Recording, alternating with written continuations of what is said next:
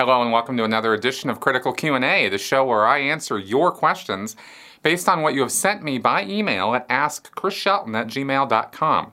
If you leave your questions in the comments section here on YouTube, I may or may not get them or see them, but if you send them to me by email, I will definitely put them in my queue. Okay, had a great podcast this week. Really, really happy with this one. This was with a man named uh, Louis Martin. He was part of a martial arts cult, and I have talked about this. I have been asked many times to further elaborate and talk about how martial arts dojos can become little destructive cults. Uh, and or big constructive cults actually. And in uh, this particular instance, we spent a lot of time breaking it all down, talking about his experiences, and um, in and out of the cult. And I think you guys are going to find it quite an interesting interview if you haven't seen it yet. So I would really encourage you to check that out. With this also being the Christmas season, I wanted to plug my merchandise. I don't really plug this a lot. I don't know if any of you guys even really know that I have this out there.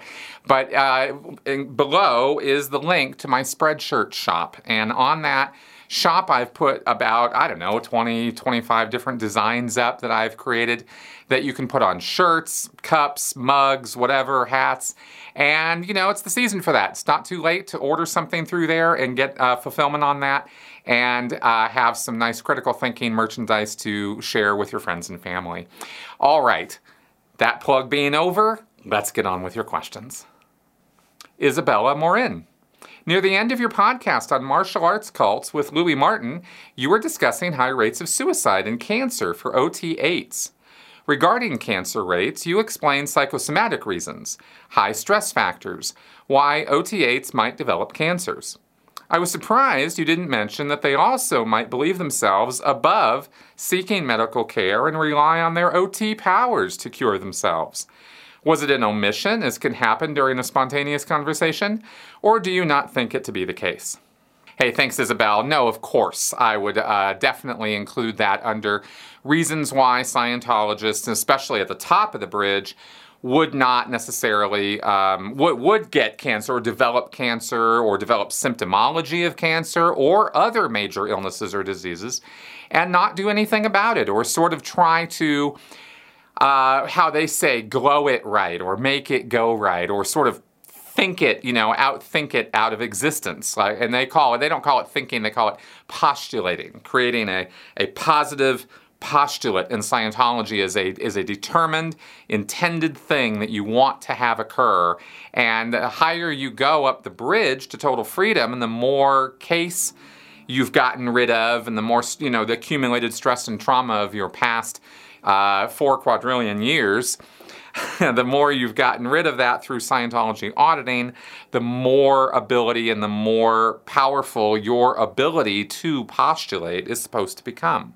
And this is a big thing in Scientology, making positive postulates. And I think I've talked about this recently, so I won't belabor the point. But um, Scientologists really are um, would prefer to not, of course, have to spend money on medical stuff and because uh, they want to save it all for the bridge, because the bridge is expensive.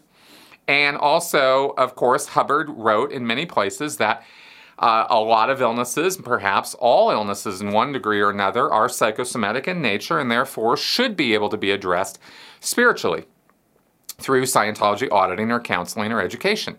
And that's how Scientologists think they're supposed to be able to deal with this stuff. And there's actually even a bulletin called Solve It with Scientology, where Hubbard uh, sort of promotes this point of view. Uh, there are other bulletins, of course, uh, sort of CYA kind you know, cover your ass kind of stuff with uh, Hubbard writing that, of course, if somebody has a medical condition, they should go get that addressed.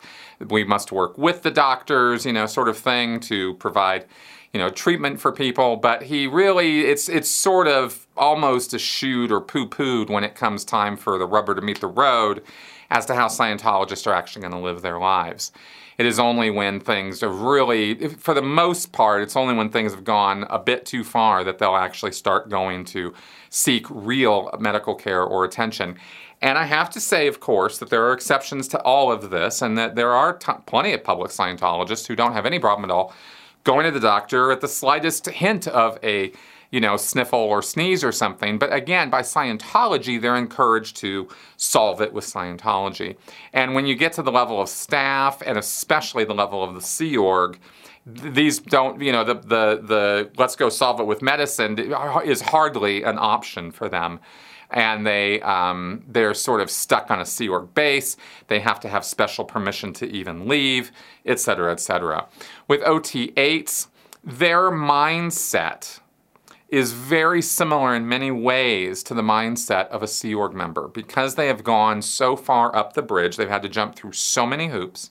They've had to get so much security checking by the time they get to OT8 that they um, they really do. It, it, changes you and it changes your mindset. And I, I can't even speak really fully intelligently about the full mindset of an, of, mindset of an OT8 because I didn't go through OT8 myself. I've only spoken with others about it who did, and um, and it like but it but it changes you. And if you maintain the Scientology bubble world mindset the OT8 one is almost a whole nother bubble world inside the bubble world, right? It's a construct of a construct kind of a thing because you have created this reality for yourself that you are an individual who is among a handful of people in the entire universe who has achieved this state of spiritual existence and um, and certainty and ethical level as well, right? You feel like you are the most moral,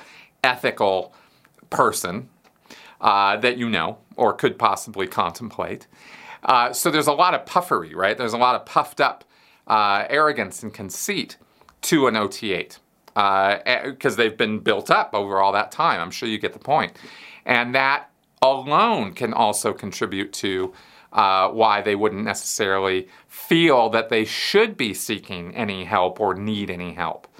So that's just another factor to, to pile in on top of all of this. So it's there's a lot going on there, but yeah, that's I think one of the reasons why we do hear about that, and we don't hear about OT8s. Um, you know, going to the hospital and getting some help. you know, at least not at least not until it's too late, and then they've died, and you know it could have been prevented. Francis Gerard does the appointment of Kha-Khan really exist in Scientology? And if so, does John Travolta have the right to kill people? All right. This I have seen answered in other places. I've out, I don't know that I've ever taken it up. I might have mentioned it once or twice in the past, but I thought I would actually print out the actual issues from Hubbard on what Khan is and what it means. And I'm going to talk about Scientology ethics and justice here, okay? This is only a couple pages. I'm not going to read the whole thing. I just want to show you that these is the only places that I could find where Hubbard specifically mentions Khan as a, an award or an ethical standard to achieve. It's not it's not all over the place in Scientology. Out of the thousands of pages of materials, this is the, these are the only places where it's where it's mentioned at all. Uh, the entire time that I was in the Sea Org, the entire time that actually that I was in Scientology, I heard Kha-Khan, uh, again as a status uh, for ethics, brought up once. You know, this is not a common thing in Scientology. This is Scientology minutia. That all being said, let me tell you what Hubbard talks about. There's a policy letter that he wrote in 1965 called Ethics Protection, and this is where this Kha-Khan thing was instituted. Um, he talks here, the concept or the, the philosophy of ethics in Scientology is that it is it, ethics exists uh, on, on an individual level. The individual is the one who's making ethical or unethical decisions for himself. And the point or purpose of ethics is survival uh, to the longest, farthest, you know, largest degree possible. And the most ethical concept or idea would be the one that encompassed the most number of people or, or entities or living things and benefited the most of them out of all of the, the things that it happened to touch or affect or have a consequence on. So, ethics is supposed to be leading into ideal or good behavior. And Hubbard doesn't really get into the whole concept of good from my point of view, evil from your point of view. You know, he doesn't get into the relativeness of viewpoints when it comes to ethics or how or how these are really just mental constructs we invent. You know, there's no arbitrary absolute ethics any more than there's, you know, some absolute idea of, of objective truth out there, you know, that we can perceive. It's impossible for us to do so. So, uh, so Hubbard doesn't get into any of those sticky entanglements with his ethics system. He tries to keep it fairly simple. And he says um, a couple things. I'm just going to read a few, a few, things to give it to you in Hubbard's own words, and then we'll get specifically to the Kha-Khan thing. Hubbard says ethics um, ethics actions must parallel the purposes of Scientology and its organizations. Ethics exists primarily to get technology in. And what Hubbard means by that is that auditing and training in Scientology are technical procedures. There's, there's methods, there's very specific rote procedures you do when you're auditing somebody, and even when you're training somebody. I've talked about these, right? If you listen to those podcasts on this stuff. So they're considered technology. That's how they're talked about in Scientology. I, I think most of you guys know this, but in, for newcomers or people who've not seen this before, that's why he talks about ethics existing only to get the tech used or done. And the tech is the thing that's actually supposed to handle the person or deal with them and their aberrations and nonsense. Hubbard says tech can't work unless ethics is already in. When tech goes out, ethics can and is expected to get it in. So if you have an auditor, let's say, and he's flubbing, he's messing up pre-clear after pre-clear, is getting bad results, not happy with their sessions, ethics might look at that and go, okay, this guy's not getting tech in. He's not applying the Scientology technology properly, in other words, and it's not working. So he must have something going on. There must be some ethics situation there because We've tried to correct him. We've talked to him. He's not changing. He keeps screwing up. So something must be up ethics wise. That's the assumption that's made in Scientology. Um, you know, for the purpose of Scientology, amongst others, is to apply Scientology. Therefore, when, we, when tech is in, ethics actions tend to be dropped. Okay, so if a if an auditor is producing tons of hours every week, or a course room supervisor is producing tons of completions every week, ethics tends to leave them alone. If the statistics are going up, up, up, the guy is doing the job he's there to do, and ethics kind of goes, okay, we can leave him alone. Well, well, you know, he might have a report or two about being snippy or snipey, or maybe he did something he wasn't supposed to do, and ethics sees that a report, and they go, well, this is off the rails. But then they look at his statistics. Theoretically, okay, all of, everything I'm telling you right now is theoretically. This is how it's supposed to happen. This is not how it really happens, but it's how it's supposed to happen. So, so theoretically, ethics would get this report, see that he did something off the rails, but if his statistics are going up, ethics goes, eh, he's got ethics protection. And that's laid out in this issue, right? Um, ethics actions are often used to handle down individual statistics a person who is not doing his job becomes an ethics target. Okay? And it's assumed if your statistics are going down that you're not doing your job. Now, here's where we get to the Kha-Khan part. And I'm just going to read it to you verbatim so you get exactly what Hubbard said. Uh, in an ancient army, a particularly brave deed was recognized by an award of the title of Kha-Khan. It was not a rank, the person remained what he was. But he was entitled to be forgiven the death penalty 10 times in case in the future he did anything wrong. That was a Kha-Khan. That's what producing high statistics staff members are. Kha-Khans. They can get away with murder without a blink from ethics. Okay? That's, that's what we're talking about there. And then there's paper, piece of paper number three here was a was an addendum Hubbard wrote called Kha-Khan, and this was this was uh, put out in May of 1982, and it says the title of Kha-Khan signifies a person who is a consistently producing high statistics staff or crew member or executive. Such people are valuable a Kha-Khan title is likewise valuable and should not be taken lightly, nor should it be awarded lightly. Now, I want you to also note here that he specifically said that it refers to a high statistics staff member or crew member or executive. So John Travolta, as a celebrity, is na- none of those things and should not be awarded Ka as such. You see, it violates what Hubbard said. But that's just one tiny little example of where I mentioned earlier, in theory, this is how it works, but in practice, maybe not so much. Um, oh, Hubbard goes on to say here that it is the Executive Director International and another high post title, the Commanding Officer of CMO INT, for those of you who are curious if any of you know what that means.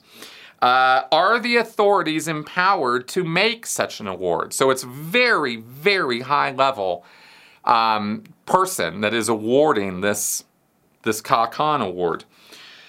And it says, should it occur that an executive or an ethics officer uh, deem it warranted to cancel Khan status or take away one or more Khan lives, that person or body must actually write to the authority mentioned above who awarded the title. So it can't be that a lower level person takes one of those lives or gets the person in trouble without sending it up the chain of command first. Award the title when it is deserved. When awarded, accept the title with the pride of ownership it deserves. When accepted, continue to assume your responsibilities in the manner befitting the honor of the title, for a Kha-Khan is a leader among leaders. Okay? So that is the sum total of what L. Ron Hubbard wrote about Kha-Khan, And I think that should answer the question and any other questions you might have about that, because that's all he said. Bob McDermott. I was out of Scientology for about 40 years, but maintained a level of interest with my only contact being their never ending letters, magazines, and other promotion via the United States Postal Service. Then they somehow got my phone number and started calling me. Each time I firmly told the caller I did not want to be called and that I was done buying books and services. The calls continued until I eventually changed my number. I'm curious to know how the Church of Scientology telemarketing works. What means do they take to find former members' telephone numbers? Is there a call center and is it computerized? Do they have a folder, online or paper, with a record of my calls? Did they note my repeated requests to stop calling? Okay, Bob, uh, yes to all of the above questions. Yes, they do have a call center. Yes, they do telemarketing. Yes, they are at it all day long. And yes, they do have a computerized system and a hard copy system because they print notes and stuff and stick it in actual folders. But those folders are also duplicated digitally and they use those for call center notes. And yes, those notes should be updated with every single time you told a person, I don't want to be called, please stop calling me. That's not going to get you off their lists. They don't care if you ask to be taken off their lists. What they do care about is if you threaten legal. And this is again a point of the policy versus the real world. So I can't guarantee you that threatening a legal uh, action is going to get you removed from the list. But according to L. Ron Hubbard policy, it's supposed to. You could also start chanting OT material at them on the phone. Hey, how's, Xenu doing today? Is he blowing up any volcanoes? You know, that kind of thing. And uh, that might or might not get you off the lists. Um, but they do skip tracing. They, they invest in the same kinds of uh, LexisNexis database access as uh, bill collecting services use or private investigators use. Scientology pays uh, you know a pretty penny for that, so that they can track people down and contact them and resell them on uh, coming back to Scientology. That's the entire effort, and it has been for at least the last. Um, oh gosh, 15 years or so that they've been doing this. They went full boogie, you know, uh, balls to the wall when the basics uh, were re-released, when all those basic books and lectures, I think that was 2004 or 6 or something. Um, it's all a little hazy to me because I was on the RPF during most of that time. So, uh, so I wasn't really on the main lines when all that stuff really started going down. But, um, but it was around that time period. And um, and they will just keep coming after you.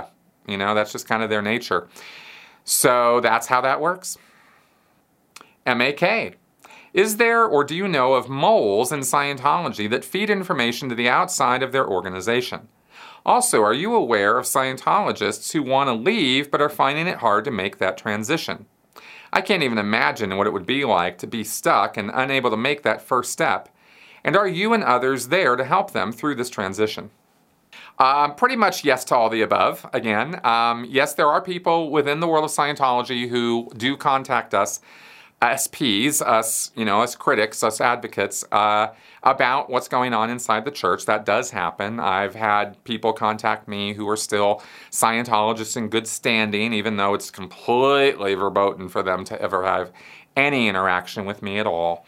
And they've spilled some beans on things. I've had uh, also, of course, Tony Ortega talks about having sources within the Scientology world, and I'm sure other critics do too. Um, it's you know it's not something we seek out particularly. It's something more that it's it's more something that finds us. And then I'm you know I'm just trying to help people out. So I'm wide open to receiving communication from any uh, quarter, and I do. I you know I wanted to answer this question because. Uh, you asked about, you know, Scientologists trying to make that transition. That's why we have the Aftermath Foundation specifically to help them to make that transition. That's why it was created. And I'll put a link below to the Aftermath Foundation so you guys can link up to their website if you don't know what that's all about. It is a, a nonprofit that was set up specifically and run by ex members of Scientology to help transition people who are just coming out of Scientology or the Sea Org and help them out if they need um, some financial aid or other assistance. Um, as far as me and, and others uh, helping people, that happens all the time. I am basically barraged with calls and emails and texts and things all day long. I mean, I really am. And uh, I'm not whining about it. I'm just letting you guys know what's going on, right? And I get I get probably once every two or three days I get somebody reaching out to me asking for help with their family, asking for help themselves, or they have a family member in a cult. And it's not just Scientology at this point. I've been contacted by lots of different groups. And, uh, and I am always willing to help. I have never charged for that. Um, a lot of my time goes to it, and maybe I should figure something out on that. But I just never have been able to figure out how to put that into the conversation. Um, and it's not really what I'm, you know, I'm not a licensed therapist or anything like that. So I'm not trying to, I'm not, I don't try to pretend to give people therapy when they call me. I just try to give them the best advice I know how to give them as to how to deal with the cult situation that they're involved in or how to come out of that situation. And from my own experience, most of the time when people are coming out or they are freshly out, I tend to back off in terms of the advice. I, you know, years ago I was I was the the fire hose, the font of information. I couldn't wait to give it all to the person. And I learned that that's too much, too fast and doesn't work. And so I just back off. And I say, look, when you're ready for some information, you know, contact me. I'm more than happy to help direct you in certain directions that might help um, give you some advice or direction on certain things you're running into. Um, you know, when you first come out, of course, uh, it's all about the basics. It's about you know having a roof over your head, food in your belly, and transportation, or in a job, right? And getting those things under control as quickly as possible. Before those things are handled, there isn't any other conversation that should be had. That's the first thing to deal with, right? Is is get the basics in, make sure that that there's security, that there's autonomy, and that there is uh, sustenance and income, right? All of those things have to happen right away whether there's a support system for the person or whether the person's doing it all themselves, somehow that has to happen. And then once that's under control, then you can start talking about okay, what happened to you and get more into the, the details of their experience and how they're going to acclimate to this new existence and new life outside the bubble world and build up a new support system and build a build basically build a new life for themselves. And maybe along at, at, at that point that you start having conversations about you know maybe therapy or education and stuff like that right? That's how that's how i've tended to deal with it. Maybe there maybe there are other ways of going about it or other ways of of helping people out but as an individual that's the best that's what i've found to be the best way to go. So you know that's uh, that's some information for you about that. I hope that uh, answers your question. Gemma hood in your discussion on the Mormon Stories podcast about your life after leaving Scientology, you mentioned that you had suffered PTSD as a result of your experiences. It is incredibly admirable that you have become so willing and able to openly discuss your difficult past to help people. I wondered what advice you might have for others suffering from PTSD to overcome their demons and use them as a force for positive change in their lives. Okay, well, here's a chance where I get to give a little bit of advice, like I was just talking about in my last answer. Um, I don't know that I have any kind of special lock on this at all, other than I have the gift of gab. Uh, you know, I, I, I, talk and I don't have a problem talking. I, I communicate quite readily. And I, um, I, I'm actually, I've come to learn over the last few years as I've sort of shed some of the Scientology compunctions and habits and compulsions that I'm not actually as communicative as I used to think I was. I'm not as extroverted as I used to think I was. I tend to introvert a little bit at social events and stuff. But the driving purpose of helping people is front and center and always has been, and as far as I can see into the future, always will be. And that purpose is, is what has kept this going and kept me going more than any other single thing. Um, so I say that not because I'm trying to toot a horn or put myself on a pedestal. I'm putting that out there as a motivation for potentially for people out there, you know, who are watching this right now, as to how you can help overcome some of the the reticence or shyness or difficulty or even you know mental stress and trauma that, that one tends to experience sometimes when triggered by things uh, that you know, turn on some of that, some of those PTSD symptoms. I, I know it's rough. I've been there, man. You know, I get it. And I've and I've talked to other people who have experienced PTSD, and of course, you know, therapists and stuff about this. And it's not a light burden, and it's not something to take lightly. That all being said, um, kind of taking it lightly has been the best way I've had to deal with it you know, um, because I haven't had the benefit of going and getting hours and hours of therapy or anything like that. I've educated myself instead, and then I've tried to deal with it that way. And um, and the catharsis for me has been talking to you guys about it, um, which is why I keep putting out there that I think being a uh, maybe not a full blown activist, but certainly at least somebody who's willing to sit and answer questions or you know, talk about their experiences. Um, I'm not sure that I have really super great advice about how to bare your soul or how much you should or shouldn't. I, you know, I mean, everybody has their own individual comfort zone. But what I can tell you is this this desire or motivation to help people gets me over a lot of hurdles. Um, I don't really think about you know, maybe, maybe um, my past experience of not having a lot of privacy also contributes to my uh, ability to just sort of stuff about myself that other people seem to have a hard time doing. Um, so maybe that's also part of why I can talk the way that I do about stuff is because I'm I have a very long background of not being allowed to have secrets. you know, that was kind of a new thing I had to learn, and learning about boundaries was a new thing for me, and, only you know, again, very recently has has that has a new layer of that come up where it's become even more clear to me how and why boundaries exist. But taking on um, the role of self therapy or self help requires that you interact with other people. You can't do it in a vacuum.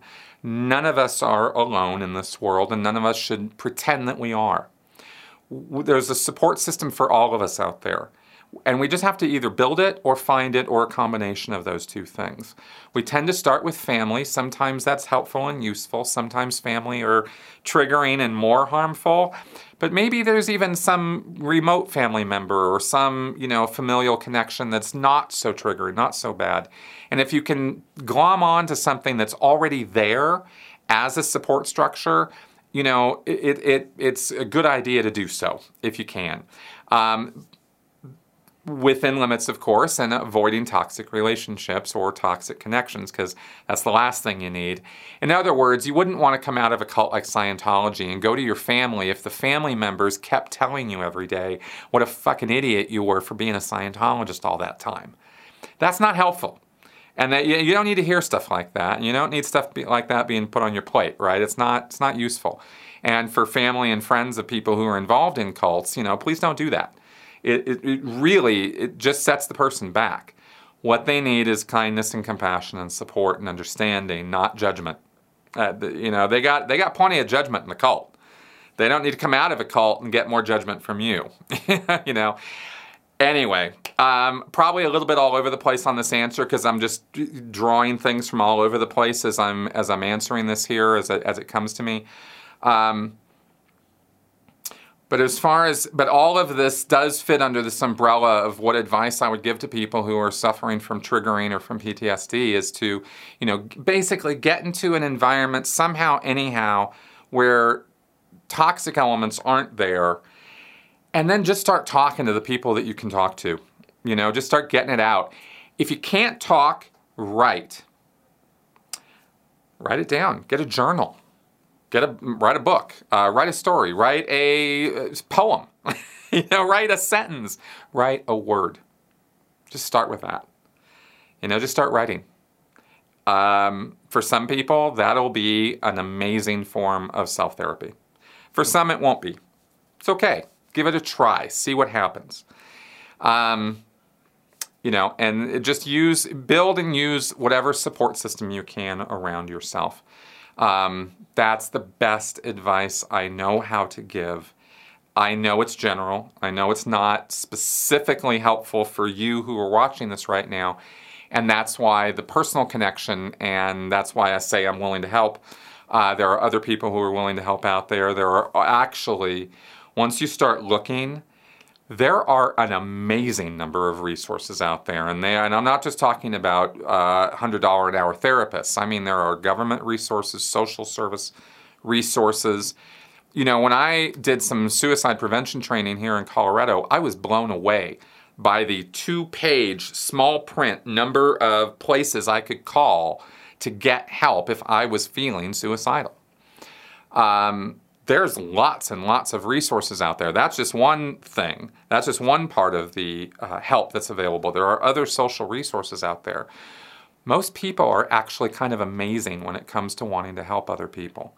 If you get past all the baloney and nonsense, people are actually pretty kind and pretty amazing. And um, and that's still true today. I still firmly believe that. So overcoming your own inability or unwillingness to ask for help might be one of the first biggest barriers. But please trust me when I tell you that it is a necessary barrier to get over because it is, um, there, are, there are great benefits to be uh, reaped by asking for some help, you know. And that's, uh, anyway, I hope all of that did something useful. you know, it was a lot. I was like I said, I was kind of all over the place there, but I hope that advice uh, is somewhat informative and helpful. And um, I'm sure I will talk about this more again in the future. But thanks, Gemma, for asking about that. I, am I'm glad I got a chance to talk about that a little bit.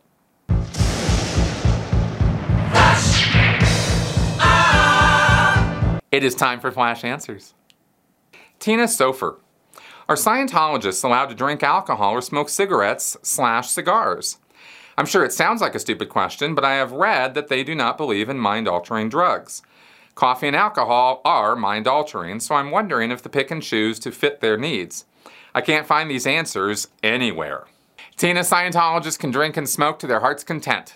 They have no policies about that at all, except that they cannot drink within 24 hours of going into an auditing session. Uh, they can smoke, and many, many Scientologists do. They can drink, and many, many Scientologists do. Narciso. Why did Pat Broeker never go public?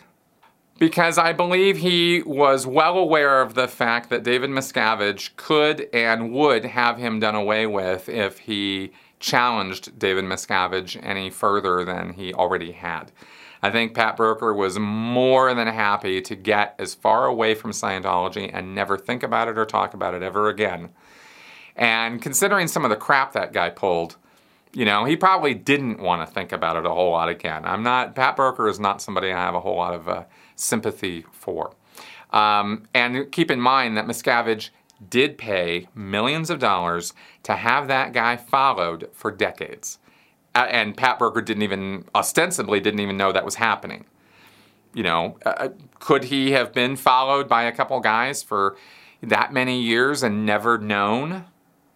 Who knows? But if he had a hint that it was happening, that alone would definitely give him uh, cause to never open his mouth about any of it. Jim Gattel. Did LRH really invent the dictionary? No, Jim, LRH did not really invent the dictionary. Okay, guys, thanks for coming around and watching the show this week. I hope my uh, maunderings and ramblings here were of some use, were helpful, educational, informative in some way, maybe a little entertaining. Thanks for coming around. Uh, this is the Christmas season, so if you would be so kind as to consider throwing me some love this season, I would really, really appreciate it. Uh, I could always use the help, and we got to keep these lights on and this show going somehow. Thanks for coming around, guys. I will see you next week. Bye bye.